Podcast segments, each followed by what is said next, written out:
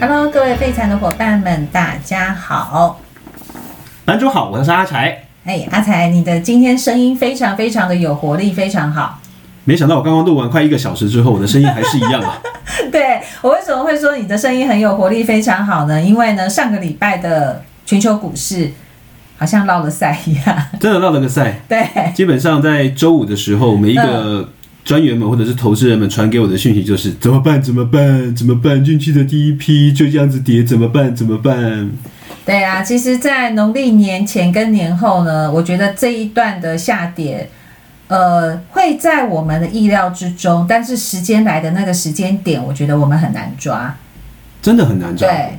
因为我在今天下午什么事情都没做的时候，看了过去这一年 S M P 五百的指数走势图。嗯，在去年基本上七月份跟九月份的时候，都有经历过像这样子的回撤，而有，且就跌破了月线到季线的中间，对然后就反弹了，刚好是一个对 W 型的反转。对，但是我觉得很好玩的是哦，嗯我觉得刚好就像你提到的心态问题，在过去的这一周里面，其实科技股平均的跌幅，以大盘来说，大概跌了五个 percent 左右，嗯，从最高点跌下来，国企跟科技的平均跌幅都快九到十个 percent。是。您觉得是绝望了吗？嗯呃，我觉得有没有绝望，这要看大家心中真正的想法。但是老实说，在农历年前，其实有很多的迹象。如果各位你们真的有认真看的话，其实就会发现盘势应该是不太对劲了。偏弱了。嗯看到几个比较重要的指标，像特斯拉的股价，嗯，那个时间点其实头部的状况有一点明显。还有苹果电脑，是，嗯为什么会这样子提哦？为什么会讲绝望那两个字？嗯我哼，感觉上个礼拜五他们就一直觉得遇到世界末日了，你知道吗？你知道为什么吗？因为他们已经有一段时间没有操作的这么不顺，对，然后他们总觉得接下来有几个好消息，照理说不应该让股市有做修正的。对，还有什么你要补充的吗？你刚刚那个眼有很 神，多。就是其实这一波的股市是从中国跟香港那边先跌嘛，然后是美股的部分大概是上个礼拜嘛。那中国香港其实就会要去关注的是中国的人行它的动作。是其实今年的中国人行很特别。其实过去哦，我觉得不管是中国或台湾，在农历年前央行会收资金吗？不会不会嘛。但是今年的人行在农历年前开始收资金，收资金了。对，而且在过完年之后，香港居然无预警的调升他们的印印花花税，税，对。对，造成了整个国企类股有一个比较大幅度的一个滑落，而且它一拉一一提高就是三十个 percent 三十个 percent。其实嗯我我我这么说好了。我觉得对于整个印花税的一个冲击，我不晓得会不会像台湾那个时候的证券交易税一样，嗯哼，但是它只要是一个固定的一个比例的部分的嗯话，在每一次申购的时候都要产生的一个冲击，代表了香港的政府真的需要这么多资金吗？有缺这么大吗？我觉得它适度的要先让市场降温嘞，而且我觉得人行的收资金，我想来想去，可能就是一个理由，就是他们也感觉到通膨有一些状况了。我相信通膨的问题，其实我们在之前几期就有提嗯到，尤其是美国十年期政府公债的那一集，对，它是版主，嗯，好好玩哦。怎么说我们那个时候的预测，本来在今年年底，很多的投行都预测一点三到一点四，嗯，这个礼拜直接就马冲过上去到了了一点五、一点六，盘中对啊拉下来，对，哇，缩到一点五一左右，嗯。一下子就到了耶。其实这个就是跟之前的一个理论嘛，经济跟股市就跟人主人跟狗一样嘛，是对，就是狗的部分，就是有点像股票市场的价格指数的位置点，或者是我们现在在谈的十年期公债值利率，它到底在哪一个数字？对，对，嗯，我其实在这两天看了一些报道，他们都一直拿一个模型出来讲。他们说，哦，美国十年期政府公债的殖利率跟股价之间有一个折现率的关系。我对不晓得你有没有听过？我知道。它那个股价的部分的话，它其实是一个 Golden 的股股利模型，嗯哼，上面分呃分子的上面那个是预期接下来十二个月的股利，嗯哼，下面有两个数字，一个是无风险利率，就是美国十十年年期期公债殖利率嗯跟股利成长率。嗯他们说，因为下面那个分母，嗯美国十年期政府公债殖利率往上调了，嗯，所以接下来折现率提高的时候，嗯以现在的股价来去看，就变高估了。对啊，因为其实像二零二零年之后，因为 COVID-19 的关系，所以让很多的央行都大量的印钞票嘛，对，所以银行的定存息就非常的低，所以是那时候就开始大家会抢去买所谓的定存股，是对，所以他就会拿，比方说我的定存利息或者是债券的利息，跟我买这只股票，他给我的除权除息折换出来的值利率去做比较。是对，那当无风险的利率，就是美国新型公债值率来到一点五、一点六以上的时候，嗯，你发现你手上的个股的值利率低于这个数字，是对，那你的心里会会不会想说，那我赶快把股票卖掉一些，我对回过头来来去买十年期公债值利率？有，对，因为其实这波殖利率的上升，嗯我在前一阵子跟几个朋友在聊天的时候，他们都在等，嗯，他们在等这波上升的一个斜率到他们没办法接受的时候，他们就去买美国政府公债。对，同时间也可以来买一些股票了，所以那是也代表那时候的股价也来到一个相对比较低的位置。是对因为我觉得这一波的一个殖利率的上升哦，已经来到像高盛预估，他们其实预估到多少而已，你知道吗？就是是一啊点五。嗯哼，花旗他们预估到一点六，甚至有人说到一点七。嗯，好，这一波殖利率的上升，我觉得是因为速度太快，嗯让市场对于整个股价的重估值嗯，去做一个修正。那蛮多人都说，其实等这一波的殖利率稍缓的时候，嗯或许就是这些股市比较呃这些修正的一个股票比较适合的一个进场点。哦，这个有可能，因为其实我们之前在讲泡沫那一集的时候，是其实也有提到嘛，对对，就是说其实拉回来的时候，我们认为就是一个。还不错的买点，那相关对应的观察的东西，就是一个是十年期公债殖利率嘛，没错。嗯但是我们要这样想，我我自己心里面的想法啦，因为我觉得在现在的整个利率的市场，接下来只有一个方向，嗯，请说，我觉得持平，嗯，然后往上走。假我如觉得我会们的是经济缓是好转的走，话，我觉得是缓走，就像那个时间点，在两千零八年，我们雷曼兄弟的事情爆发之后，利率维持低档一段时间，然后那个时候联准会的主席在要升息之前，还是跟你预告哦，我们在接下来的半年到一年，我们要考虑这个选项哦，请大家做好心理准备。嗯然后利率上去了，是然后回收钱的速度其实它也是慢慢的回收。嗯哼，我觉得现在的状况会比较像那个时间的一个情形，是因为其实，在上个礼拜，其实鲍贝尔也出来讲话，嗯他觉得通膨有啦，有通膨，但是我们对于整个利率政策，我们不太会有太大的改变。嗯，购债的规模，请大家也不用太担心。那个是鲍威尔啦对，啊，鲍威尔，我刚刚 你讲刚到什么？刚讲巴菲特，哦，我刚刚讲的巴菲 特哦，哎你怎么那么我刚刚说想想念他？鲍因为威尔？因为他今天早上才发出了致股东的一封信，然后你知道那个新闻的标题写什么吗？他写什么？他的就是财报不是公他是要公布了吗他？是写写一年少一年，因为他已经九十岁了。了解。诶，我记得他们的财报不是才要公布而已吗？没有没有，他呃财报公布是一回事，但是他每年都会给哦致那个写一封信博客下的股东一封信，对是，，嗯，所以他是觉得他自己要再见了，是不是？哦没有，他每年都会写啦哦，，我我对我以为他在信里面写的什么，吓不我哦是一不跳。是不是，他其实我觉得新闻会写这个标题的原因，就是因为第一个他年纪其实也大了，真的也然后90几其岁实你看现在坊间上所有的资产管理公司，或像像波克夏这样的公司这么的多，对其实很难得有一个这么位高权重的人，每年都会写一封信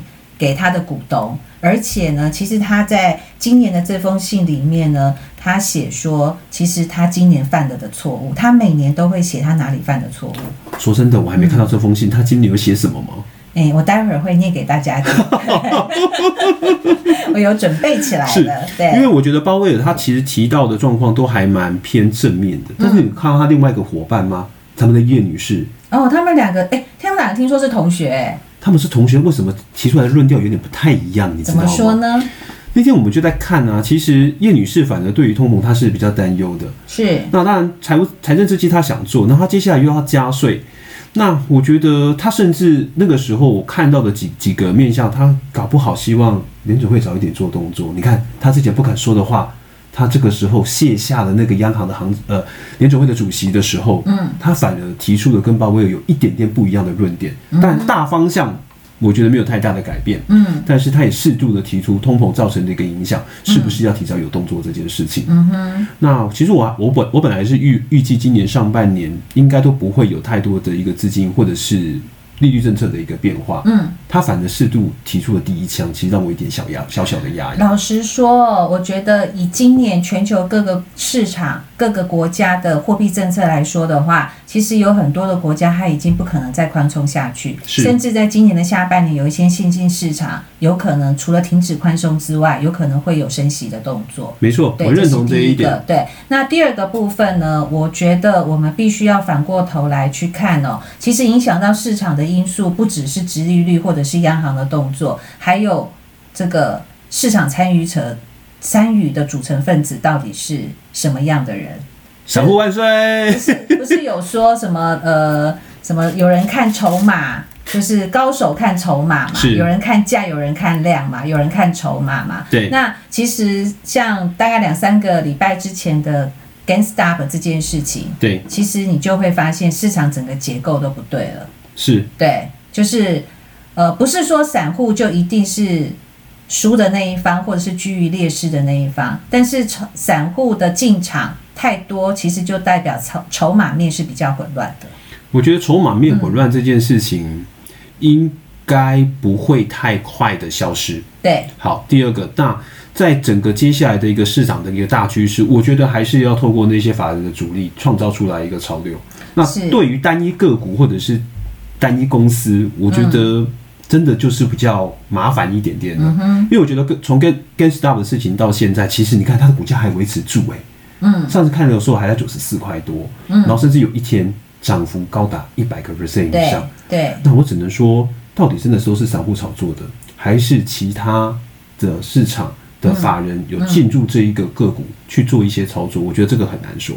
我觉得个股哦，如果是正当的买跟卖。的因素导致股票上涨跟下跌，我觉得这个无可厚非啦。是但是 GameStop 这件事情其实已经有阴谋论在里面。很多对，所以我觉得这个部分就已经跳脱。我们之前也有谈过这件事情嘛，它嗯已经跳脱到投资的本质，它就没是错一个赌博了。是对，那我觉得如果这样子，有一个人可以在美国版的 PPT 叫 Reddit 上是面喊进喊出某一个个股，然后大家一起跟进跟出。老实说，台湾的 Podcast 也有这样子的一个节目在这个。节目里面产生了，那这样子到底对于整体的市场是好是坏？对于没有自己做功课的散户投资者是好是坏？我觉得自己是很值得深深思。我比较想参加那 Clubhouse 的那个讨论群里面，我要先知道哪几个是大咖，跟他在那边讨论，好像比较有用处一点。哎你讲到这个，上次我们聊创业那一集的那个 April 啊，因为他本身是台大外文系的，所以是他外文还不错，他就真的上了那个 Clubhouse。是然后呢，就有一集是国外的人在聊大麻股，因为前一阵子大麻股也涨哦是非常多对嘛。然后他那时候进到那个房间的时候，他就想说：“哇，大家在聊大麻，我也进来听听好了。”然后其实。语言这个东西就是很奇妙，就是你常用，你就会听得很懂；对你不常用的话，你可能思绪就要去思考一下他到底在讲什么。像他都不行吗？当他在思考的时候，因为那个房间的人不多，是当他在思考的时候，他就被点名了。他说：“麻烦 April，你讲一下你的看法。那都我大西瓜六的是，”他就静悄悄的离开了。 真的还假的？ 因为他讲不太出来，因为他其实他进去听不是真正在听大马的投资，他只是很好奇这个房间在聊什么。是，对，居然还会被点名啊！对对对，他会被点名哦。是因为头像的关系，对不对？你跟他说头像不要乱放，不要放那些美肌的东西，好不好？哦，放个卡通的就好不了。会不会不会不会，好了，其实呃，我们刚刚其实提到的就是美国十年期政政府公债殖利率攀升的一个关心。嗯，那其实市场面目前大家的看法，觉得可能到一点五到一点七这个之间，可能就稍微缓和下来一点点。那整个估价的部分，应该就不会有这么大的影响跟冲击。但是我自己的想法是，其实那些公司们就整个 Golden 的理论去做评估的话， 嗯你的股利在明年就算市场好，你也不会调整啊。举个例子好了，嗯你台积电的一个价格，假假如现在从五百块到六百块，嗯股哼价涨上去了，嗯，你明年的股利要调整吗？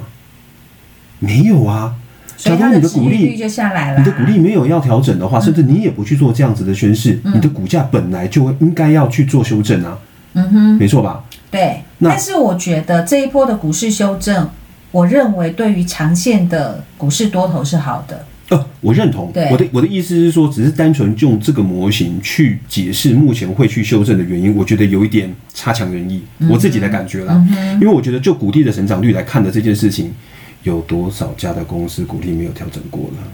嗯哼，好，假如没有调整过，嗯你的股价上去了，嗯然后你的无风险利率上去了，嗯本来就不合理啊。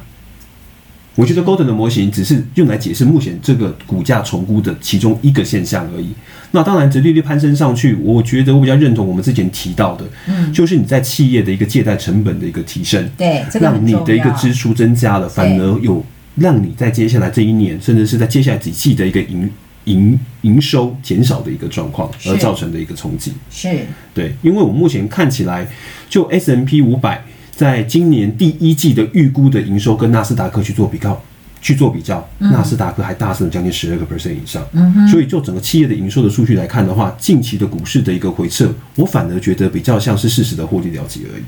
对。但是问题来了，因为现在大家都拥挤交易，对因为 S M P 五百、n a s d a q 指数、费城半导体会涨，对，大概都是前五到前十的个股涨，没错它，整个指数就被带上来了。是，对，所以它拥挤交易的情况之下，再加上城市交易，其实它就有可能让这一些个股暴涨暴跌。暴涨暴跌最近这种状况真的是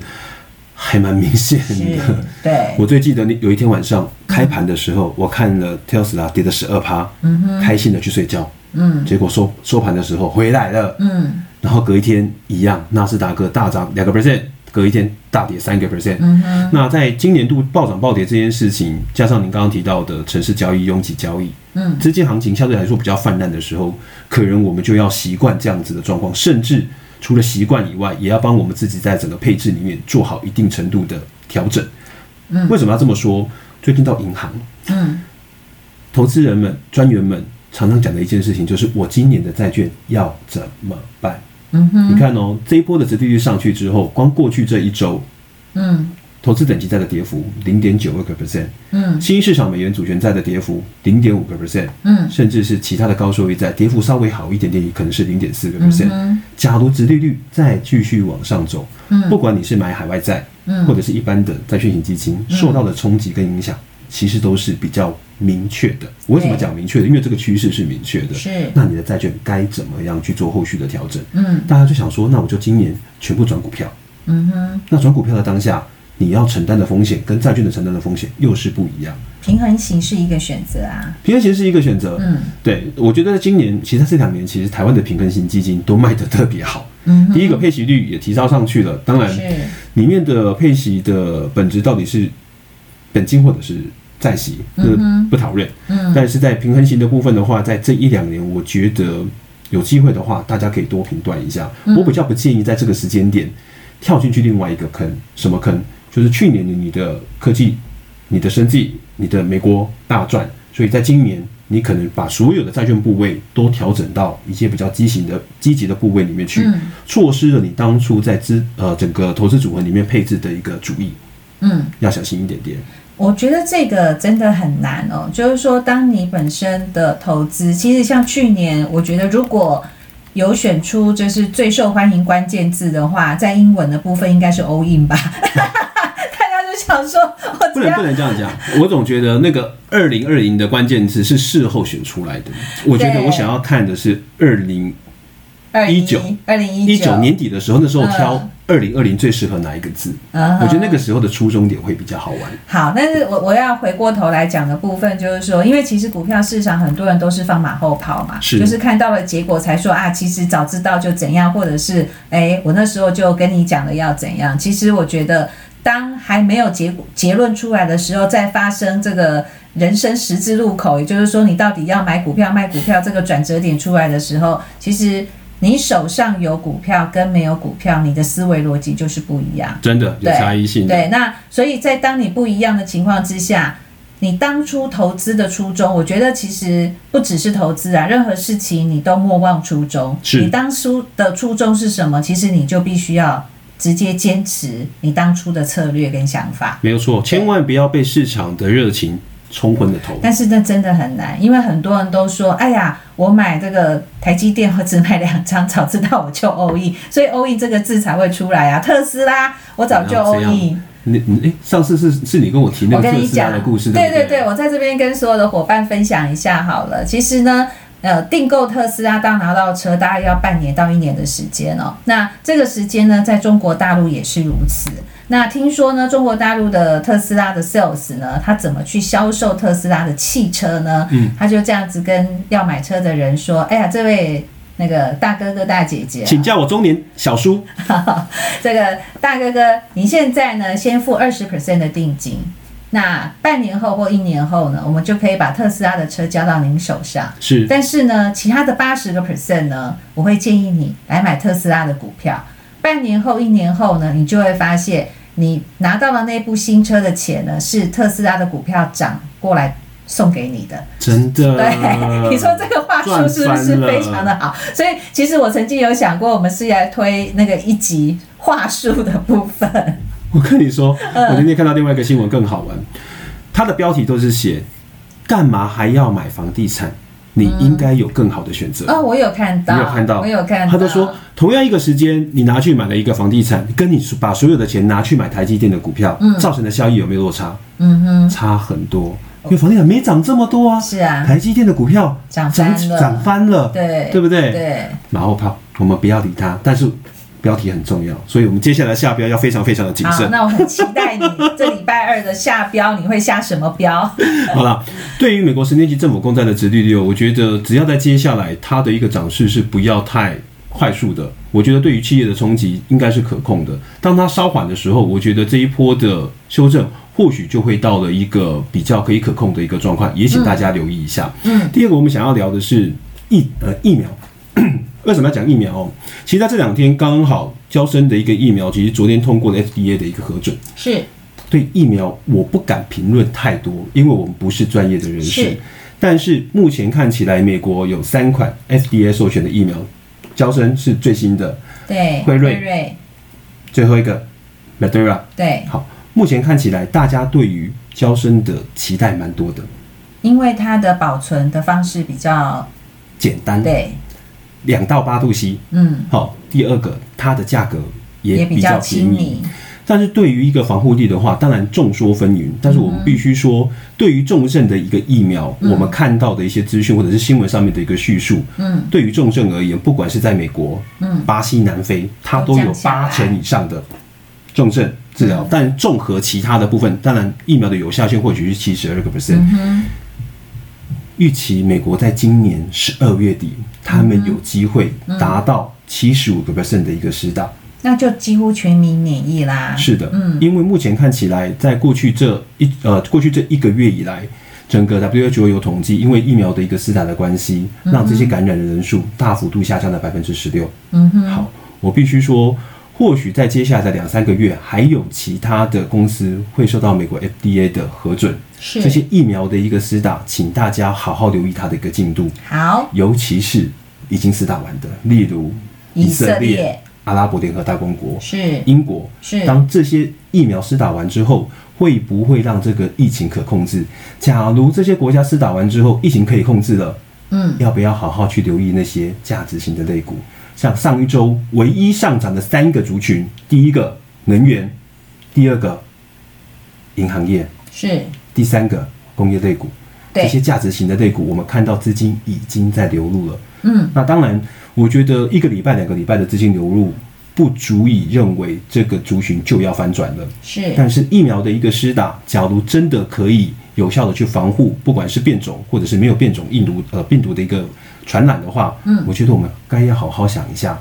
嗯。我们之后可以顺利出国，哪几个产业会受惠到？对啊，其实，在今年的时候，全球呃，以美股来说的话，类股轮动其实态势已经非常明显了。是对，所以今晚未来股价下来了之后，当然科技股会是未来人类生活最重要的成长重心，它会是选择，但是是之一了，是它不会是你所有全部要投资的一个选择。没错。对，那其实在，呃最近我还看到了一张图卡哦。嗯，你知道，其实美国在上一周他们的一个总死亡人数，因为 COVID-19 的关系，五十万人五，十万人。嗯然后那张图卡它就画出来了，你知道吗？二次世界大战，嗯，美国因为战时的人数是多少人吗？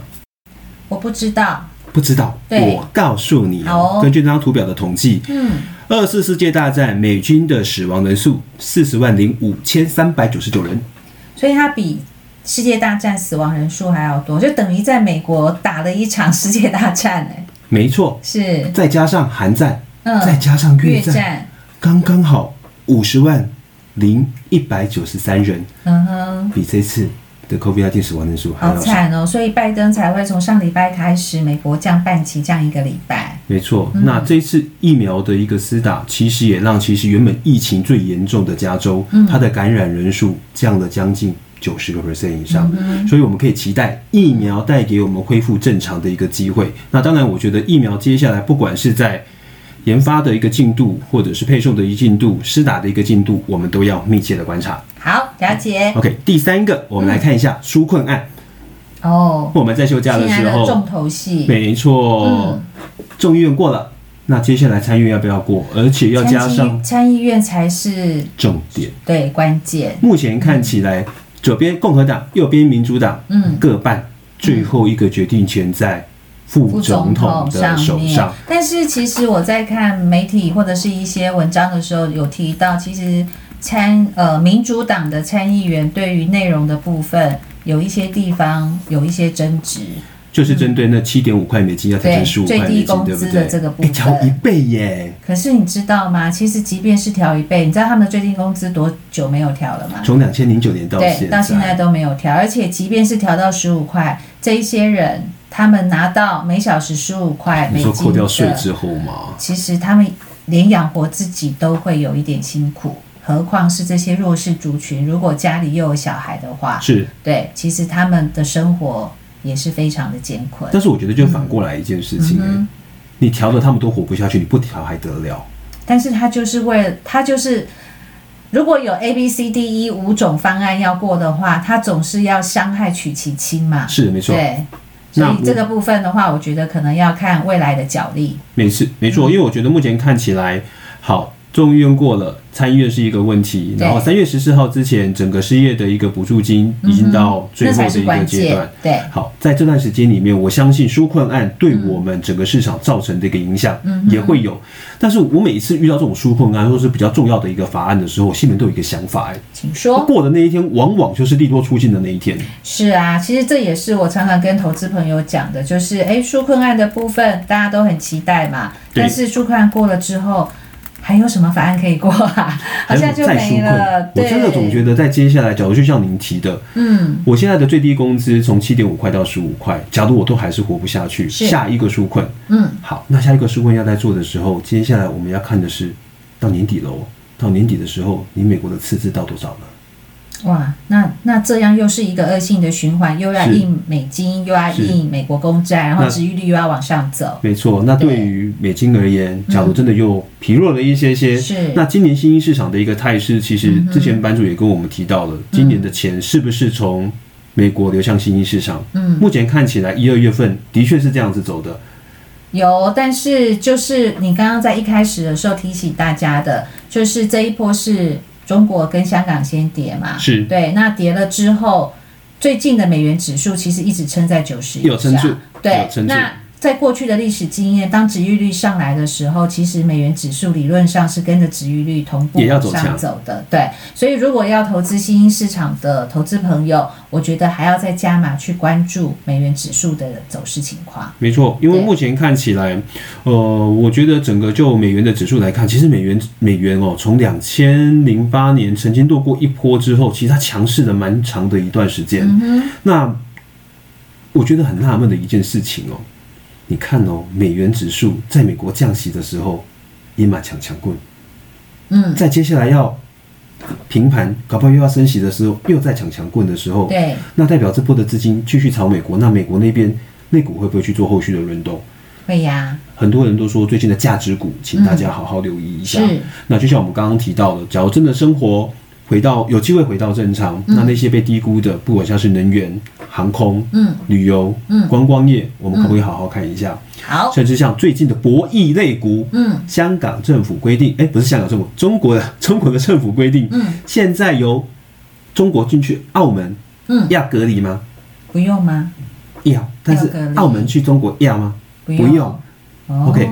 接下来，我觉得整个博弈类股都不能在前前两天有有一些比较大的一个涨幅的部分的话，是也来自于整个政策新造成的一个影响。嗯哼 OK，这个我们可以好好关注一下。好，那纾困案的部分的话，接下来两个礼拜，请大家好好留意一下。最后一件事情，趋势面嗯，到底这一波的一个修正，从技术的指标看起来有没有反转整个趋势？嗯目前看起来，S M P 五百月线已经开始下弯了，是，费半还没有。嗯哼，我觉得目前的上升趋势线都还有维持住。是台湾非常非常的强劲，是，国际类股月线也是开始下弯了。嗯，那我觉得整个就趋势面来看的部分的话，单纯的月线的一个下弯，不足以代表整个市场就要反转的一个迹象。对， OK，那我觉得，除非接下来真的跌破了季线，甚至是挑战年线的时候，当连季线都开始下弯的时候，大家就要非常非常非常的留意了。对，因为各位不要忘记哦，拜登在过去竞选的时候的政见之一，让大家很差的部分，他就是针对企业跟富人要增税是嘛。那在今天我们录音的早上，我们今天录音是二月二十八号。其实美国财长耶伦在 G20 的金融领导人会议上面收回了美国反对对谷歌、亚马逊跟 Facebook 等数字巨头征税的意见，哦收回。他居然收回耶！但是不之是前，他收回了反对向这些公司征税的意所以还见。是赞成就对了。对，他是赞你成讲的。你讲中文，你好好讲 啊！你刚刚那个咬文嚼字，害我一整个误会啦。对，所以呢，这个其实，在前两天的媒体上面已经有在披露，叶伦要针对于企业征税的这个部分，要列出一些实施办法了。其实每一次面对这个问题，我我我自己的看法呢，你嗯是听听看。嗯每一次他们讲这种东西的时候，他跟你说，其实我跟你讲，我们这样子的征税其实不会对你造成太大的冲击。黑马是骗人哎，他那个时候也是跟我说、啊，你放心，我们我们的税基提高哦，嗯，那我们的税收增加了，但是对每一个人的负担没有太大的影响。嗯哼你不觉得他们就总是会找到这种似是而非的理论或者这种平衡点？没办法，他总是要先安慰大家一 下。所以我就总觉得那些政治人物的那个文胆哦，嗯，加厉害，不是，是他们的小编， 他的幕僚很会向小写编致敬，向小编致敬真。的，对好哦。那最后的话呢，我想要跟大家分享一下这一次伯克夏海瑟薇的老板巴菲特致给这个股东的一封信的重点。那这封信的重点，我是在摘自于《商业周刊》的部分哦。他一共把它整理了六个重点。那第一个重班主，你在讲之前，我可不可以先问一个 问请题？说，他今年那个午餐还有人跟他买吗？哎，还没有消息报道出来，哦你、啊你有想要降价怎么吗样 有降价吗？一百块台币，哎，其实去年的跟他午餐的这个人啊，不是个亚裔的吗？对，对然我后你记得知是个道吗？男他人整是整场的那个午餐会啊嘿，好像没讲什么话，然后他就是只拿他就是为了要拿他跟他的照片啊呢、照片，然后去做他自己想做的事情。蛮蛮蛮多人就不就这样子的吗？对，去一些老板的那个背后都会放他跟总统之间的合照所，以搞不好是 P 你出来你的。有这样过吗？你哦站在哪个名人后面我拍有过照？我有跟总统合照过，总统还跟我握手微笑哎、谁？总统啊，哪一位？我死亡是之握。不是，不是，不不是是哦汤哦，所以现在我才看得到你嘛嘛。 是谁啊？我晚点跟你说， 不能不能诉诸于这个对公共的场合。是的好，这六个特点呢，分别是它有公布了波克夏公司的前十大持股，待会儿会跟大家讲。然后再来呢，它一直还是有回购自自身公司的股票，股票对。然后再来的部分是，哎，重点哦，他说债券不是一个投资的好选项。嗯哼，对，再来呢，他觉得成为优质公司的股东比实质控制平庸公司更好。但你你也知道，他就是叫大家去买不要骂他就对买了它。 再来第五个，我觉得非常难能可贵，就是他承认投资的失误。买贵了千亿元，嗯因哼，为他在今呃二零二零年的三月那时候，他在是低点卖了相当多不同产业的股股票，票然后之后才买回来嘛。第六个，这个我觉得有点政治宣言，他说不要做空美国。他是被川普附身的， 哎、我觉得他应该是应该是鲍威尔的好朋友吧。好，那他持股的前十大的股票分别是苹果电脑、美国银行、可口可乐、美国运通、威瑞森、穆迪、美国合众银行、比亚迪、雪佛龙。班主，嗯哼，你讲这波人被听，为什么？你直接这是个股、你，你直欸。接讲 ARK，现在前十大持股，大家会比较想听。哎、a r k 这个是题外话，ARK 你可以进入它的官网，然后你注册成为它的这个会员吧，它是每天就会把它所有旗下的进出的状况告诉你。我跟其你实它讲，是一个非常透明的 E ETF。它那个 ETF 哦，透明到它的新闻太多。我这两天一直收到那个怡卡的新闻，嗯哼，它在前两天刚刚好对对于持股有一些调整，嗯害我没事做去研究了一下怡卡这家公司，嗯哼在香港挂牌的，是。还蛮屌的。我们下次有机会再跟大家聊一聊。好啊，好啊，之后我们可能会针对一些公司它的一个发展史或者是它的故事来跟大家做一下分享。好，那我们今天的节目到这边，提醒大家，我们刚刚其实在今年我们做一个小总结，好了。是，第一个，美国十年期政府公债的殖利率快速的攀升，对我们的造成的一个影响，我们觉得是短、空、长多。嗯，那这个殖利率的上去的部分，也代表未来的景气的一个好转。那是不是会有类股的轮转？请大家好好留意一下。好的，第二个，我们提到的是疫苗，疫苗的一个施打，还有接下来 FDA 的一个短期授权，会不会让有更多的疫苗厂商可以快速的去做使用？嗯施打的一个结果会不会让感染率降下来，让我们快速回到生活嗯哼，正常？那那些产业也会受到一定程度的激励的效果，请大家是好好留意一下。好，第三个纾困案，在接下来两个礼拜，好好关心一下这个纾困案的发展。但是小弟还是认为，每次纾困案只要通过了，就是个利多出尽的时候。是最后一个趋势面的部分的话，目前整个上升趋势面没有太大的一个改变。在我们刚刚一开始的时候提到，S M P 五百在去年的七月跟九月都有回落到月线跟季线的中间，在这中间就发生了整个股市开始反转的一个迹象，也请大家好好留意接下来这一个礼拜到两个礼拜股市的一个走向哦。好哦。如果你过去长时间观察的一些长线好的一些优质个股，如果这一波有顺势拉回来的话，我觉得在趋势的一个投资上面就会是一个不错的买点了。没错，嗯跟着好公司，跟着趋势走，会让你的投投资更顺遂哦。好的，那我们今天的节目就先到这边，谢谢各位的收听，我们下次再见喽，拜拜再会。